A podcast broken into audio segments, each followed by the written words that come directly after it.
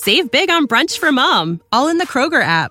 Get 16-ounce packs of flavorful Angus 90% lean ground sirloin for $4.99 each with a digital coupon. Then buy two, get two free on 12 packs of delicious Coca-Cola, Pepsi, or 7-Up, all with your card.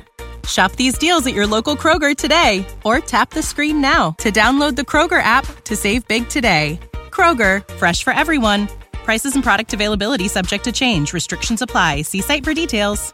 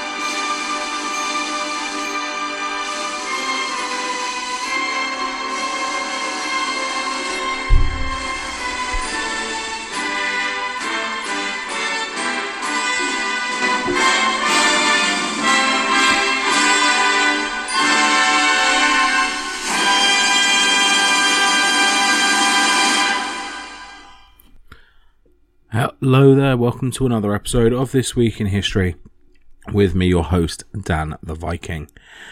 A little bit of a different introduction this week. I thought it was appropriate, and I suppose unless you've been living under a rock for the last few weeks, you will be aware that our sovereign, Her Royal Highness Queen Elizabeth, passed away on the 8th of September.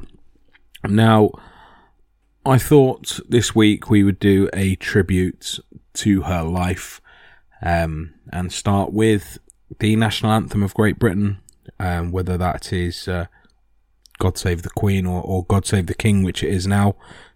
Whatever you decided to sing, obviously this episode is about the Queen. So the Queen did a lot for a lot of people in this country. I personally was very, very upset at her passing. It hit me a lot harder than I thought it actually would do. It was almost inevitable, 96 years old. I don't think anyone was surprised that she died. But it's left a void in this country that is almost unexplainable. You know, we don't really know how to describe the Queen. You know, she was just there. There are so many people who have been so upset by this, and I would say 99.9% of the British population have never met her. But yet she's touched everybody's life, and there are a lot of people in this country that you know, don't like the royal family. For whatever reason, you know, a lot of people take it back to colonialism and take it back to the slave trade and how the royal family was instrumental in that. And they forget that was 220 years ago.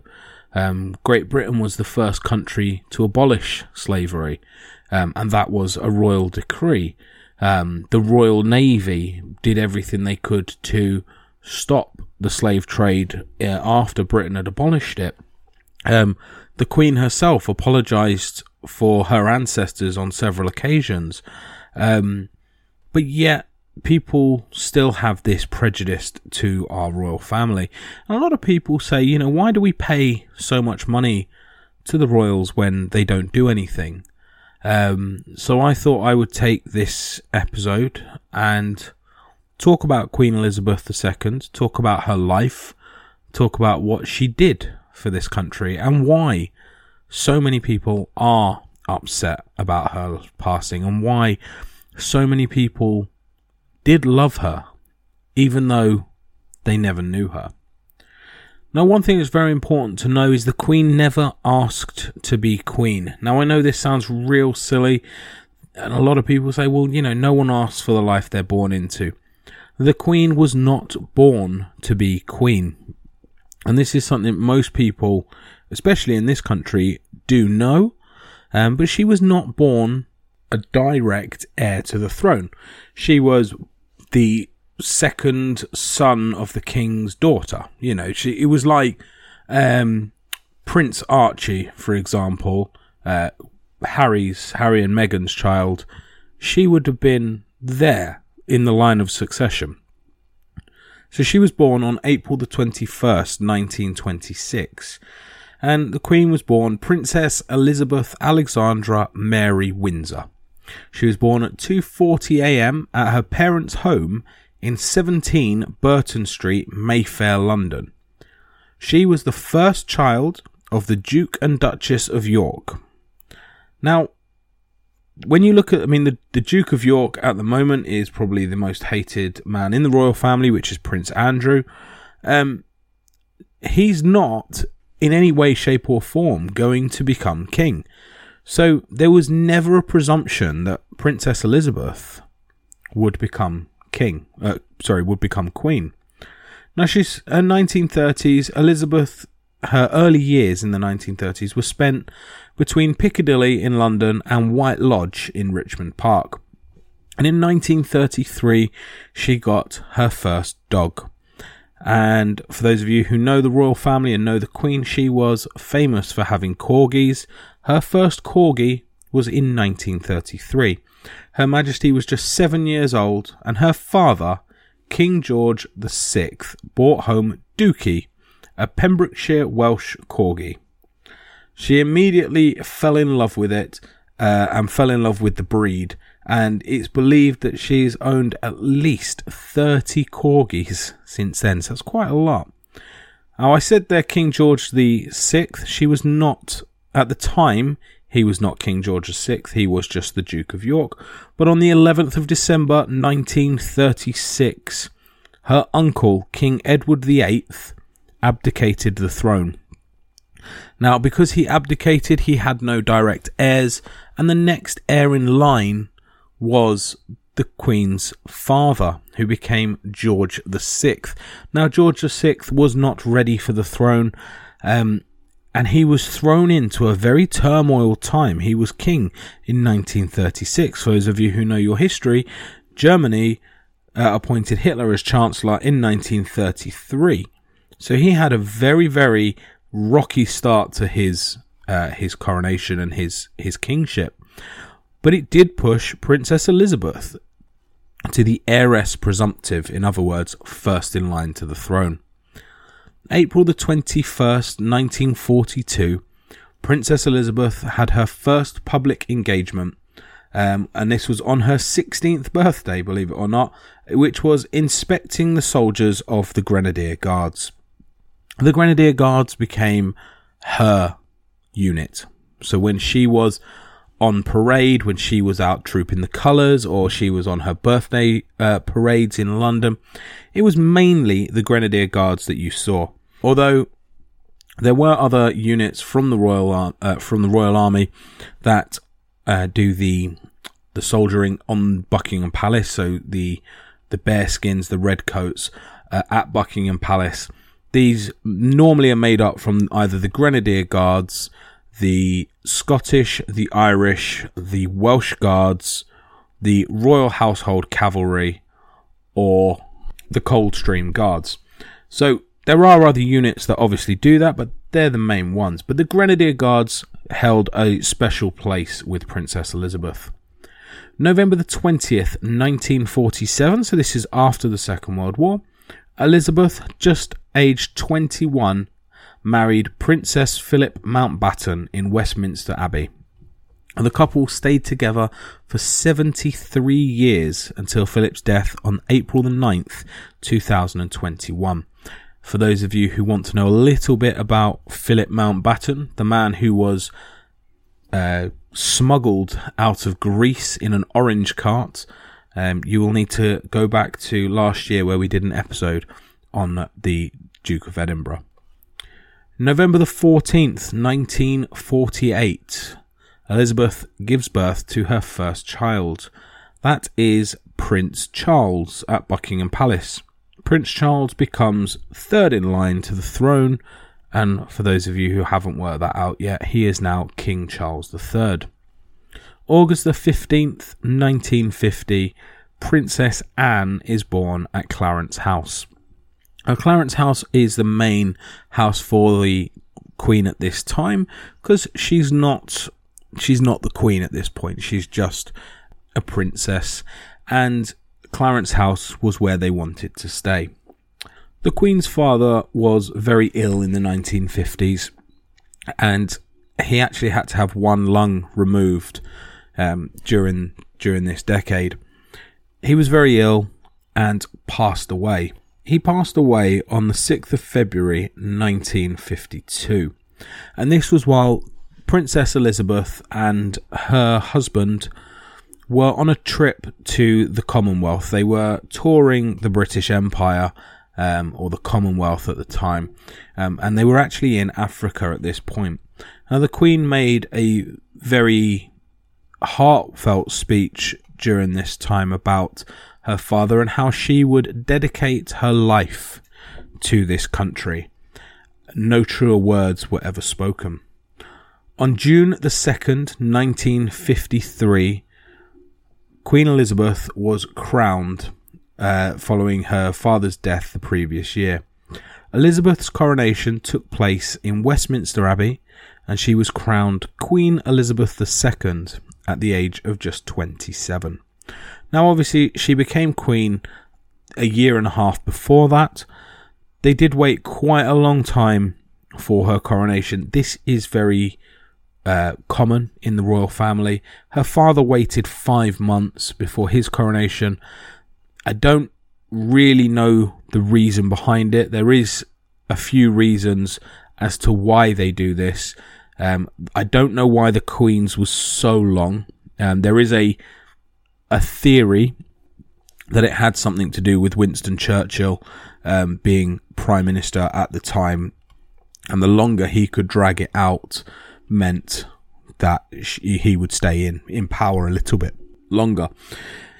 On February the 19th, 1960, so we are flashing forward a few years here, the Queen gave birth to Prince Andrew, who is the Duke of York, at Buckingham Palace. Now, the family moved into Buckingham Palace after the coronation, and this was something she really didn't like. She didn't like Buckingham Palace. Buckingham Palace was cold, it had horrible architecture. She didn't like she just didn't like it. There was a lot of things she didn't like about Buckingham Palace, but she was told the monarch has to live at Buckingham Palace. Now, most of you will realise, especially the British, will know that the Queen did not spend that much time at Buckingham Palace. She was mainly at Windsor or Balmoral and Sandringham during the summer. She spent very little time at Buckingham Palace because she didn't like it. Her favourite was Balmoral in Scotland. That was her favourite place to be, and that is where she passed away. On March the 10th, 1964, the Queen, at age 37, gave birth to her fourth and final child, which was Prince Edward at Buckingham Palace again. Now, in 1965, May the 18th, she made her first state visit to West Germany. The Queen's 10-day visit of the Federal Republic of Germany, or at the time West Germany, was the first official visit there by a British royal since 1913. Her visit marked the 20-year anniversary of the end of World War II, helping to symbolise the reconciliation between the two countries. In 1970, she went on a first walkabout during a royal tour of Australia and New Zealand. Queen Elizabeth rebelled against the centuries of royal tradition when she took a casual stroll to greet the crowds of people in person rather than to wave to them from a protective distance. A walkabout is now a regular practice for British royals.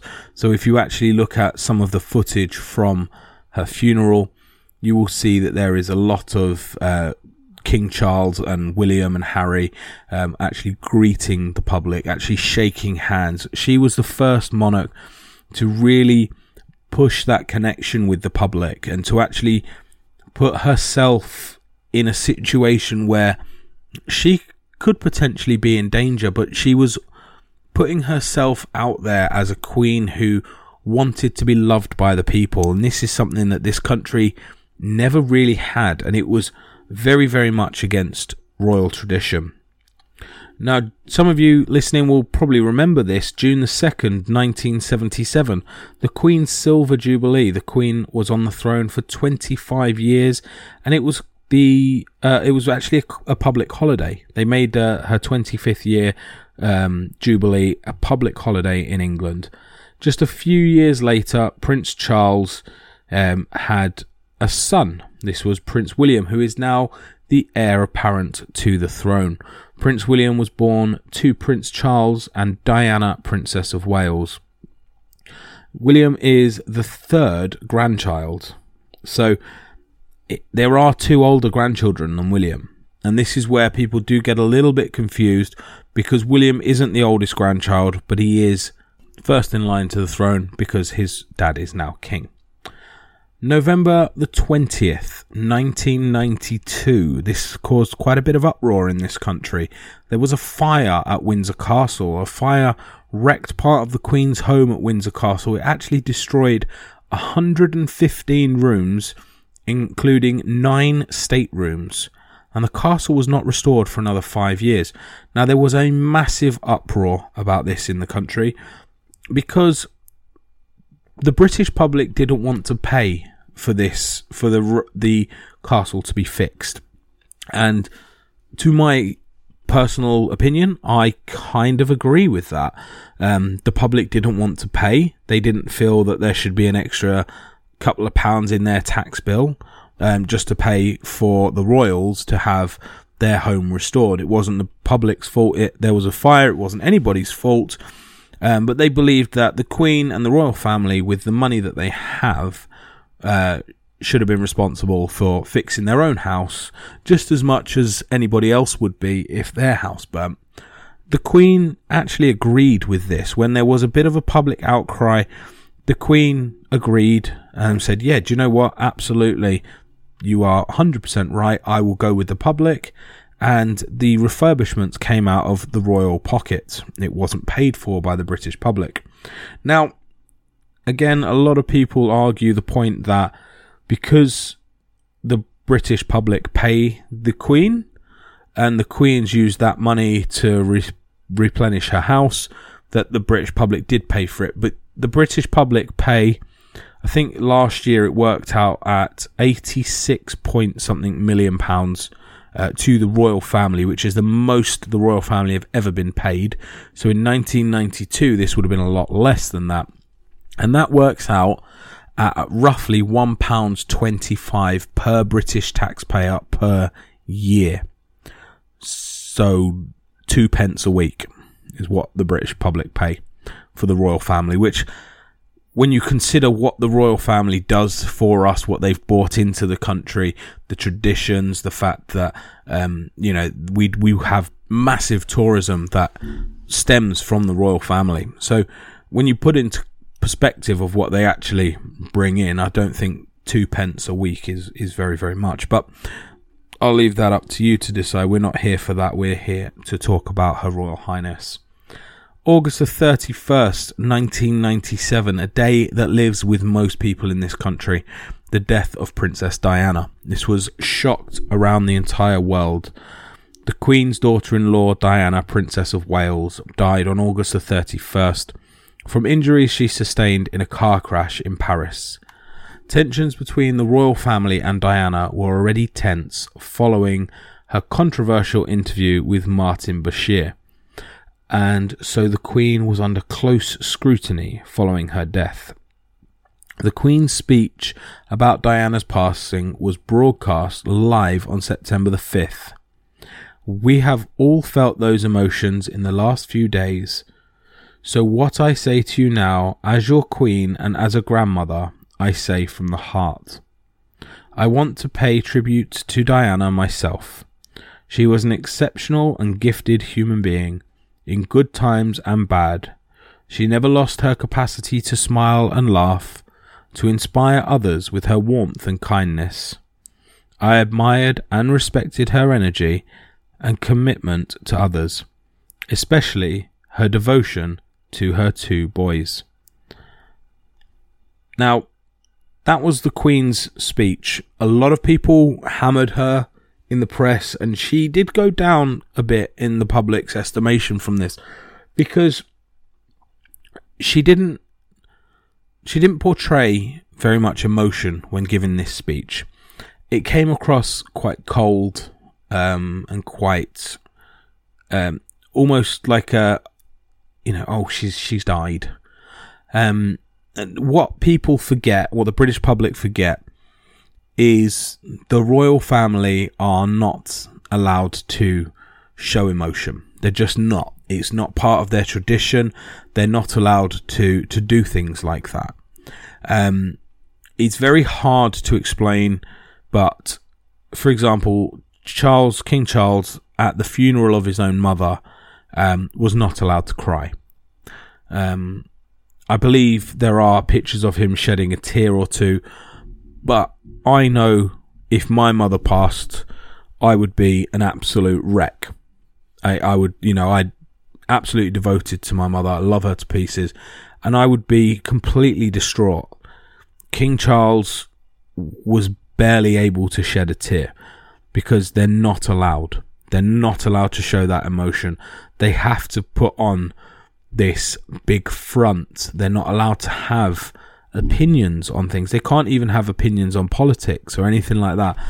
They're so strict on how the royal family need to act in certain situations that sometimes they do look quite robotic. They do look quite nonchalant in certain situations, but that isn't the case. It's not. They are obviously human beings. They obviously have emotions like everybody else, but unfortunately they're not allowed to show that off. November the 20th, 1997, the Queen and Prince Philip celebrated their golden wedding anniversary with a special garden party at Buckingham Palace for couples who were also celebrating their golden wedding anniversary. So they put on this massive display for people, this garden party for people who, just general people in the public, who just happens to be married on the same day or the same year that the Queen was celebrating hers. And that just shows, this was something the royals have never done. They've never done something like that. You look back through British tradition, they never opened up their homes to the peasants, which is what she did, essentially. She opened her home. She had a garden party for people anywhere in the country celebrating their golden wedding anniversary at the same time her and Philip were celebrating theirs. And that goes to show who she was as a person. And she did a lot of things like that broke royal tradition, and this made her, very, very special in a lot of people's eyes. I always remember growing up, I always called him Grandad Fred. He was not my real granddad, but he was my grandma's partner. And he was a squadron leader in the Royal Air Force, and he was one of the three men in the armed forces that had a daily schedule for the royal family. He could tell you where every single member of that royal family was at any given day anywhere in the world, because there are, well, at the time, I don't know if this has changed, but there were three members, one from the Royal Air Force, one from the Royal Navy, and one from the Army, that were tasked with knowing all the details about the royal family and where they were. He was instrumental in bringing Princess Diana home in 1997. He helped with things like that. So I have a lot of royal stories from him growing up. Flash forward 5 years to a year that I think a lot, again, I know I'm saying this a lot, but a lot of people remember this. 2002 was a year that was famous in this country. The Queen's younger sister, Princess Margaret, died from complications from a stroke. This was February the 9th, 2002. So the year got off to a really bad year. And later, just a month later, on March the 30th, the Queen Mother also passed away. She was 101 when she died. Again, later in the year, June the 24th, 2002, the Golden Jubilee. The Queen celebrated her Golden Jubilee, and Queen Elizabeth actually travelled more than 40,000 miles in 2002, which included visits to the Caribbean, Australia, New Zealand, and Canada. She also visited 70 cities and towns in the 50 counties in the United Kingdom. She travelled everywhere, you know, and granted she travelled in a golden carriage, you know, but she travelled all over the world, all over the Commonwealth, just to see her subjects. I think they've estimated that the Queen travelled over 2 million miles in her lifetime. She also visited, I think it was 100 and something countries in her lifetime as well. She literally travelled everywhere to put the royal name out there throughout her entire life. April the 21st, 2007, Queen Elizabeth overtakes her great-great-grandmother, Queen Victoria, as the oldest ever reigning British monarch. Later in that year, May the 17th, 2007, Queen Elizabeth visits Dublin, and this is the first state visit to the Republic of Ireland by a reigning British monarch. Elizabeth's visit, during which she expressed her sincere thoughts and deep sympathy for the victims of the troubled Anglo-Irish past, and this was widely celebrated as the beginning of a new era of friendship. Now, I know a lot of Irish who may be listening to this probably disagreeing with that. I know there is... Support for this podcast and the following message come from Corient. Corient provides wealth management services centered around you. They focus on exceeding your expectations and simplifying your life. Corient has been helping high achievers just like you enjoy their lives more fully, preserve their wealth, and provide for the people, causes, and communities they care about. As one of the largest integrated fee-only registered investment advisors in the U.S., Corient has deeply experienced teams in 23 strategic locations. Corient has extensive knowledge spanning the full spectrum of planning, investing, lending, and money management disciplines. Leverage Corient's exclusive network of experts to craft custom solutions designed to help you reach your financial goals, no matter how complex they may be. Real wealth requires real solutions. For more information, connect with a wealth advisor today at Corient.com. That's Corient.com. Corient.com. Save big on brunch for Mom, all in the Kroger app. Get 16-ounce packs of flavorful Angus 90% lean ground sirloin for $4.99 each with a digital coupon. Then buy two, get two free on 12 packs of delicious Coca-Cola, Pepsi, or 7-Up, all with your card. Shop these deals at your local Kroger today, or tap the screen now to download the Kroger app to save big today. Kroger, fresh for everyone. Prices and product availability subject to change. Restrictions apply. See site for details. Still a bit of tension between the two countries, but the Queen was the first monarch to take that step on trying to basically to heal the wounds of years. 2012, one of the greatest Olympic Games I would say anybody's ever witnessed, and they were held in London. Queen Elizabeth decided to do a cameo with James Bond. The Queen made a cameo alongside Daniel Craig for the opening of the London 2012 Games. In a short parody film, Bond actor Daniel Craig entered Buckingham Palace wearing a tuxedo. After a pause, Her Majesty turns from her writing desk and says, "Good evening, Mr. Bond."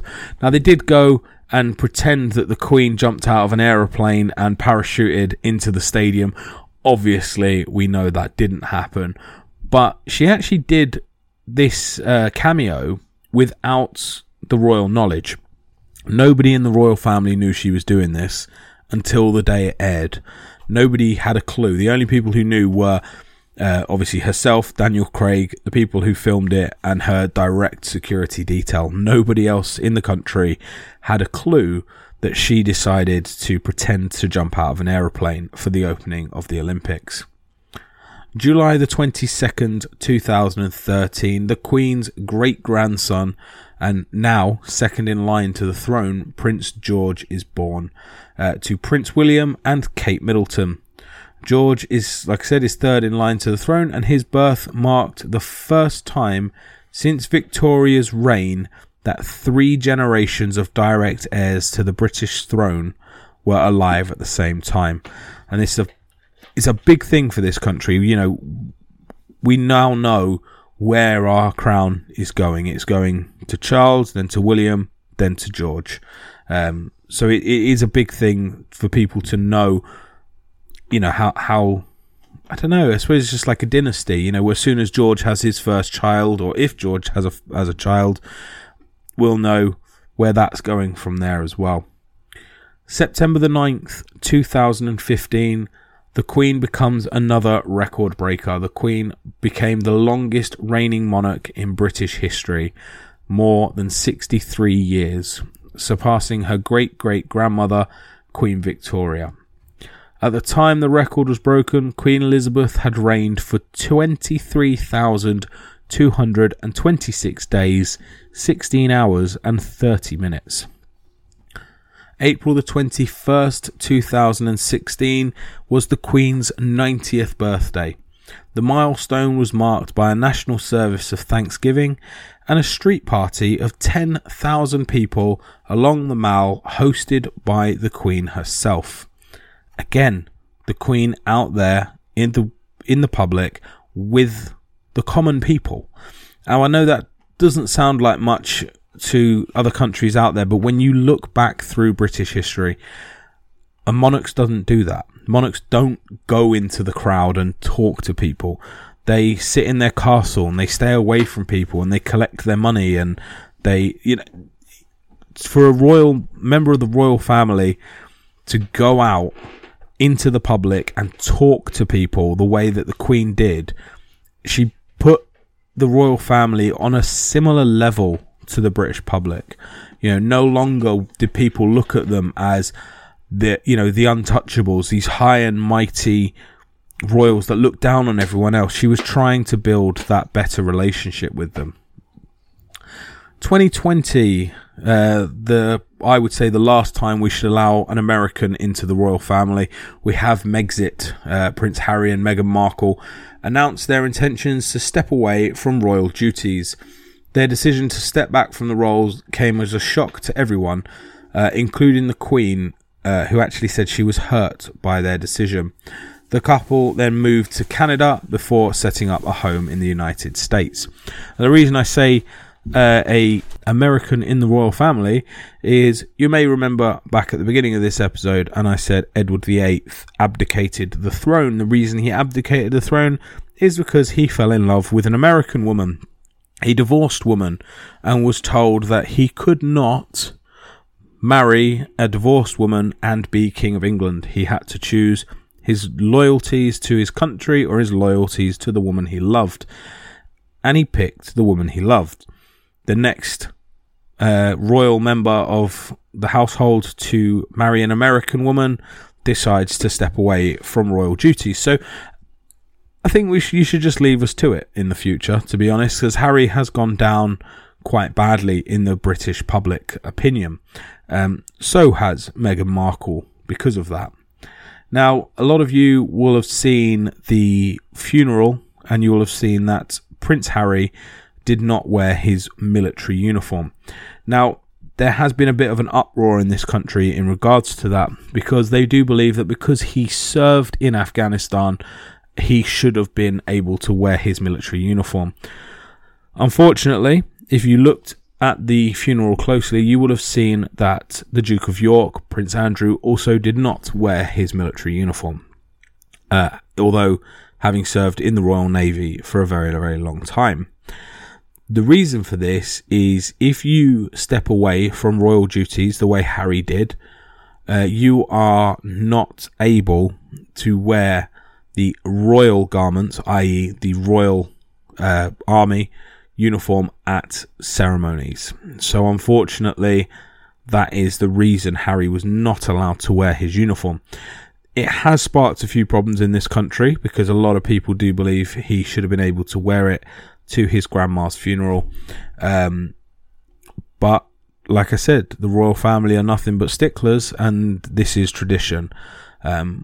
Obviously, we know the reasons why Prince Andrew has been removed of royal duties. If you don't know that, Google it. I'm pretty sure everyone listening knows why Prince Andrew has been sort of pushed to the side when we're talking about the royals, but that's why he wasn't wearing his. Harry, sort of in a similar reason, but obviously Harry stepped away himself rather than being pushed away. Bit of a sidetrack there. April the 5th, 2020, the Queen did a televised speech about coronavirus, echoing the words of Vera Lynn, and she said, "We will meet again." So if you've not heard the song, "We'll Meet Again," I will actually play it at the end of this because I think it's a brilliant song, and it I would say sums up how a lot of British people feel right now. The following year, Harry and Meghan again drop the bombshell of the Oprah interview. This was just before Prince Philip actually died, the month before. Harry and Meghan do an interview with Oprah Winfrey that aired on March 7th in the United States and the following day in the UK. The couple did not hold back on what they said. The royals faced allegations of racism after Harry and Meghan claimed the unnamed member of the family made a comment about how dark Archie's skin tone would be. The Queen was sad but not angry about this interview. Now, a lot of people at this point in this country speculated that it was probably Philip. Turns out that it wasn't Philip, and the chances are it was Prince William. Now, I can't defend a comment like that.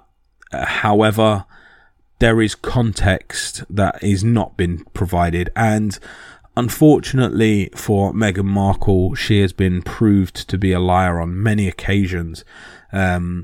So we're not, you know, the British public tend to sort of, although if we don't agree with a comment, I would say most of us think, well, she's a known liar, and we don't know the context of the conversation. So until we know more, let's leave it where it is. Like I said, later in the year, in 2021, the Queen lost her loving husband of 73 years. Prince Philip, the Duke of Edinburgh, died at 99 years old. There was a statement read from Buckingham Palace, and it said, "It is with deep sorrow that Her Majesty the Queen has announced the death of her beloved husband, His Royal Highness, the Prince Philip, Duke of Edinburgh. His Royal Highness passed away peacefully this morning at Windsor Castle." His actual death certificate says he died of old age. Now, he didn't have anything wrong with him. He was just old. Just a few days later, April the 12th, 2021, the Queen celebrated her 95th birthday. The Queen's milestone birthday marked the first birthday without her late husband by her side, the first time in 70 years. Celebrations were significantly smaller because of the pandemic and because of the passing of the Duke. April the 17th last year, Prince Philip's funeral. Many people have seen the pictures of the Queen sat there alone with a mask on her face, at a funeral for a man that she loved for over 70 years. And a little piece of everybody's heart broke in this country when they saw that. We didn't see a queen sat there. We saw our nan, a frail old lady who was dealing with the loss of the love of her life all alone. Nobody by her side. And it was just, it was heartbreaking. And I think most people in this country, we felt that pain at the same time. We all felt it. It was horrible. And it really was. And then to find out later in the year that on that exact day, Boris Johnson and his cronies were having a party because they didn't stick to COVID rules in this country, but the Queen had to sit there on her own, made it even worse. And one of the main reasons why he was ousted from the Prime Minister's job. June the 2nd, 2021, there were plans put in place for the Platinum Jubilee. They revealed that we were going to have a 4-day weekend in 2022 to celebrate the landmark occasion. The celebration marked the Queen's 70 years on the throne and promises to be the largest ever in Britain. So this was the year before. June 2021, June the 6th, Harry and Meghan have their second baby and they name her Lilibet. For those of you who know the royal family and know the stories, Lilibet was what Princess Elizabeth was called by her mother and by her grandmother when she was younger. So it was a very nice sort of tribute to Her Royal Highness. And Lilibet Mountbatten Windsor will be known as Lily for short, after the royals' nickname for the Queen. Lily's middle name was Diana, or is Diana, which is obviously chosen to honour her late grandmother. October the 19th, 2021. 2021 was a busy year for the Queen, by the way. The Queen politely turned down the Oldie of the Year award, organised by Chairman Giles Bandwidth for the Oldie magazine. According to an aide, the monarch believes you are as old as you feel and thinks she does not meet the relevant criteria for the trophy. Her Majesty sent a message back to the organisers of the prizes with her warmest wishes and says she hopes you'll find a more worthy recipient. Now, mainly, I would say it's not a case of a more worthy recipient. I probably just didn't want to be called the Oldie of the Year. But again, she's putting herself out there, even to the last year of her life. She had a global summit at the end of the year in 2021, October the 19th, which was on climate change, which COP26, Her Majesty called on nations to work together to beat climate change, saying it is the greatest challenge facing our world. The following day, Queen Elizabeth had to cancel a trip to Northern Ireland at last minute, following advice from her doctors, who was told she had to rest for a few days. A Buckingham Palace spokesman said, Her Majesty is in good spirits and is disappointed that she will no longer be able to visit Northern Ireland, where she had been due to undertake a series of engagements today and tomorrow. The Queen sends her warmest good wishes to the people of Northern Ireland and looks forward to visiting them in the future. The Queen gives a very, very emotional speech every year at Christmas, but in 2021, it was probably one of the most heartwarming. And the Queen spoke about her late husband, Prince Philip, on her first Christmas without him in over 70 years, saying there was one familiar laugh that was missing in her home this year. The following year, the 6th of February 2022, the Platinum Jubilee. The 6th of February marked 70 years since Princess Elizabeth ascended to the throne, becoming Queen Elizabeth II, plans to celebrate Her Majesty's historic reign, which was tipped to be even bigger than the celebrations for Victoria's Diamond Jubilee, and it could be watched by over 1 billion people worldwide, including a 4-day bank holiday in the summer. Her Majesty said that Camilla will be Queen after her. On the eve of her historic Jubilee, the Queen released a public message thanking everybody and also stating her intentions for the future of the Crown. She said in the written message, "I would like to express my thanks to you all for your support. I remain eternally grateful and humbled by the loyalty and affection that you continue to give me. And when, in the fullness of time, my son Charles becomes king, I know you will give him and his wife Camilla the same support that you have given me. And it is my sincere wish that when the time becomes, Camilla will be known as Queen Consort as she continues her own loyal service." And she has been named Queen Consort. The 6th of March, the Queen leaves Buckingham Palace for good. Bucking years of tradition, Her Majesty decided to leave Buckingham Palace for good and make a permanent move to Windsor Castle. Sources say the Queen enjoyed a life with Prince Philip there during the pandemic, and the couple rediscovered the happiness of their early years together during this time.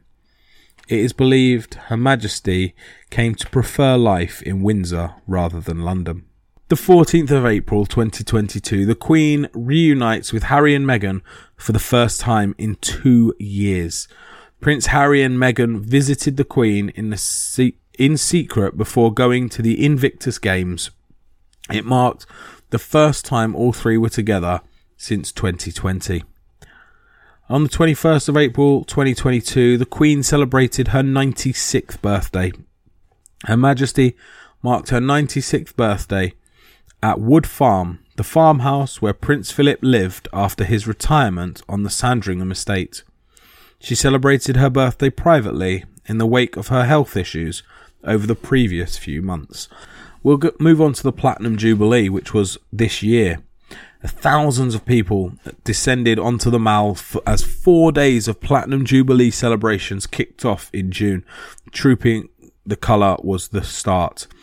The royal superfans dressed up in red, white and blue to watch the Queen's historic birthday parade, which ended in a spectacular flypast over Buckingham Palace, watched by the Queen and the royals from the balcony. Beacons were lit across the UK in honour of the Platinum Jubilee, and more than 3,500 beacons were lit around the UK and the Commonwealth in honour of the Queen's Platinum Jubilee.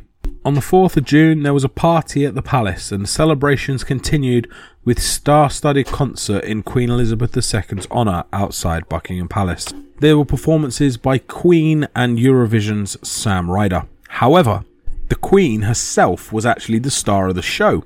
And it started with a skit that she had recorded with Paddington Bear.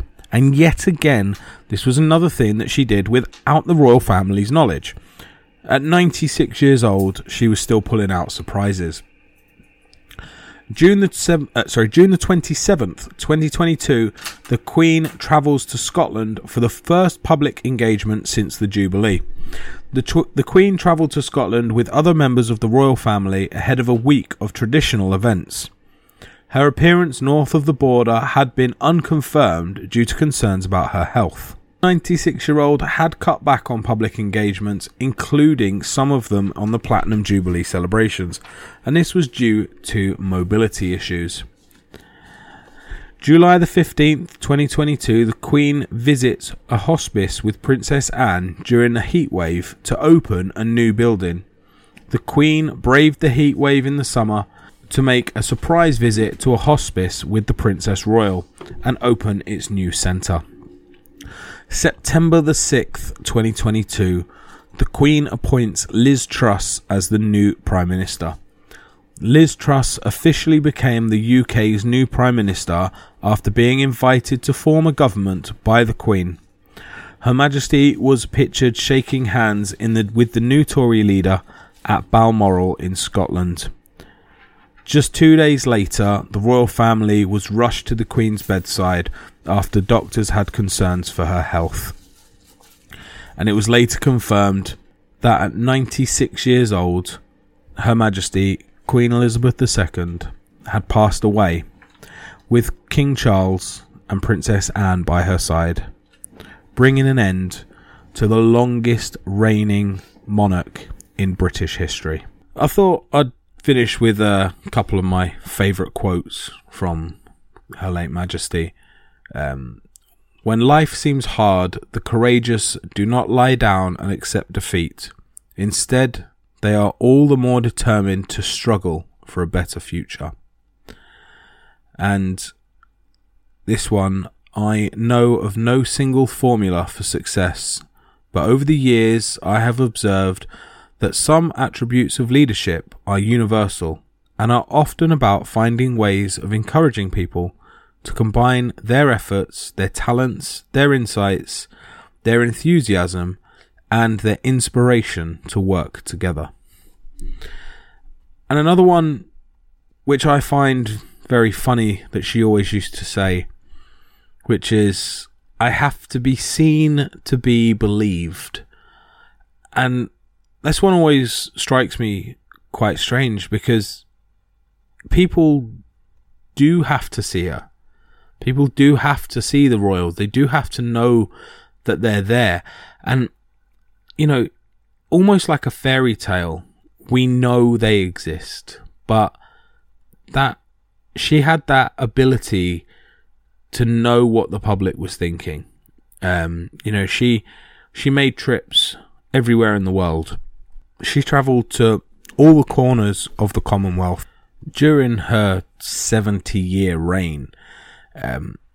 She had many countries that were under her leadership and guidance, and those that are still part of the Commonwealth are United Kingdom, Canada, Australia, New Zealand, Jamaica, the Bahamas, Grenada, Papua New Guinea, the Solomon Islands, Tuvalu, St. Lucia, St. Vincent, Belize, Antigua and Barbuda, and St. Kitts and Nevis. But the countries that were under her guidance before and are no longer are South Africa, Pakistan, Sri Lanka, Ghana, Nigeria, Sierra Leone, Tanganyika, Trinidad and Tobago, Uganda, Kenya, Malawi, Malta, Gambia, Guyana, Barbados, Mauritius,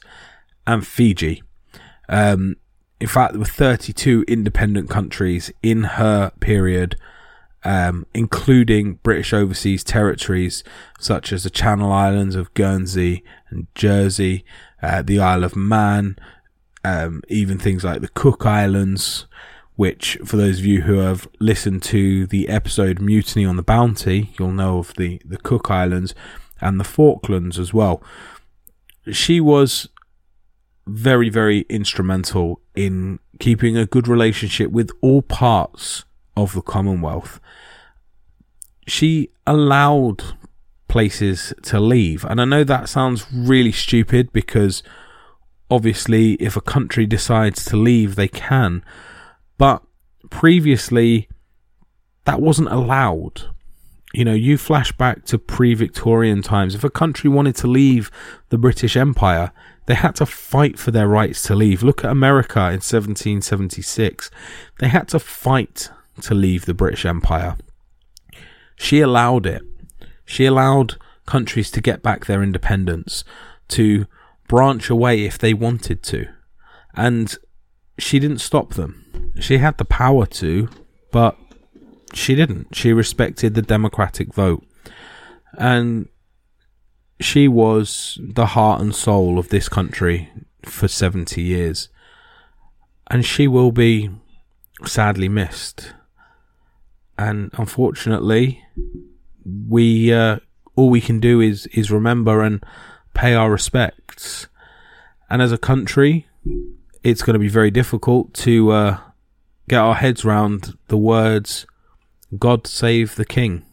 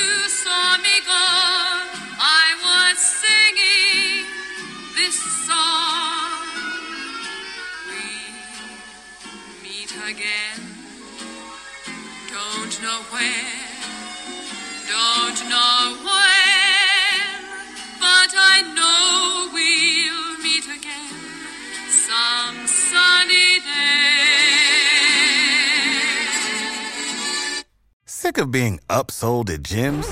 My guy, you're currently a base member. For $90 more, I can upgrade you to our Shred membership. For $130 more, you'll be a Swole member. And for just $300 more, you'll reach Sweat Platinum. At Planet Fitness, you'll get energy without the upsell. Never pushy, always free fitness training and equipment for every workout. It's fitness that fits your budget. Join Planet Fitness for just $1 down and $10 a month. Cancel anytime. Deal ends Friday, May 10th. See Home Club for details.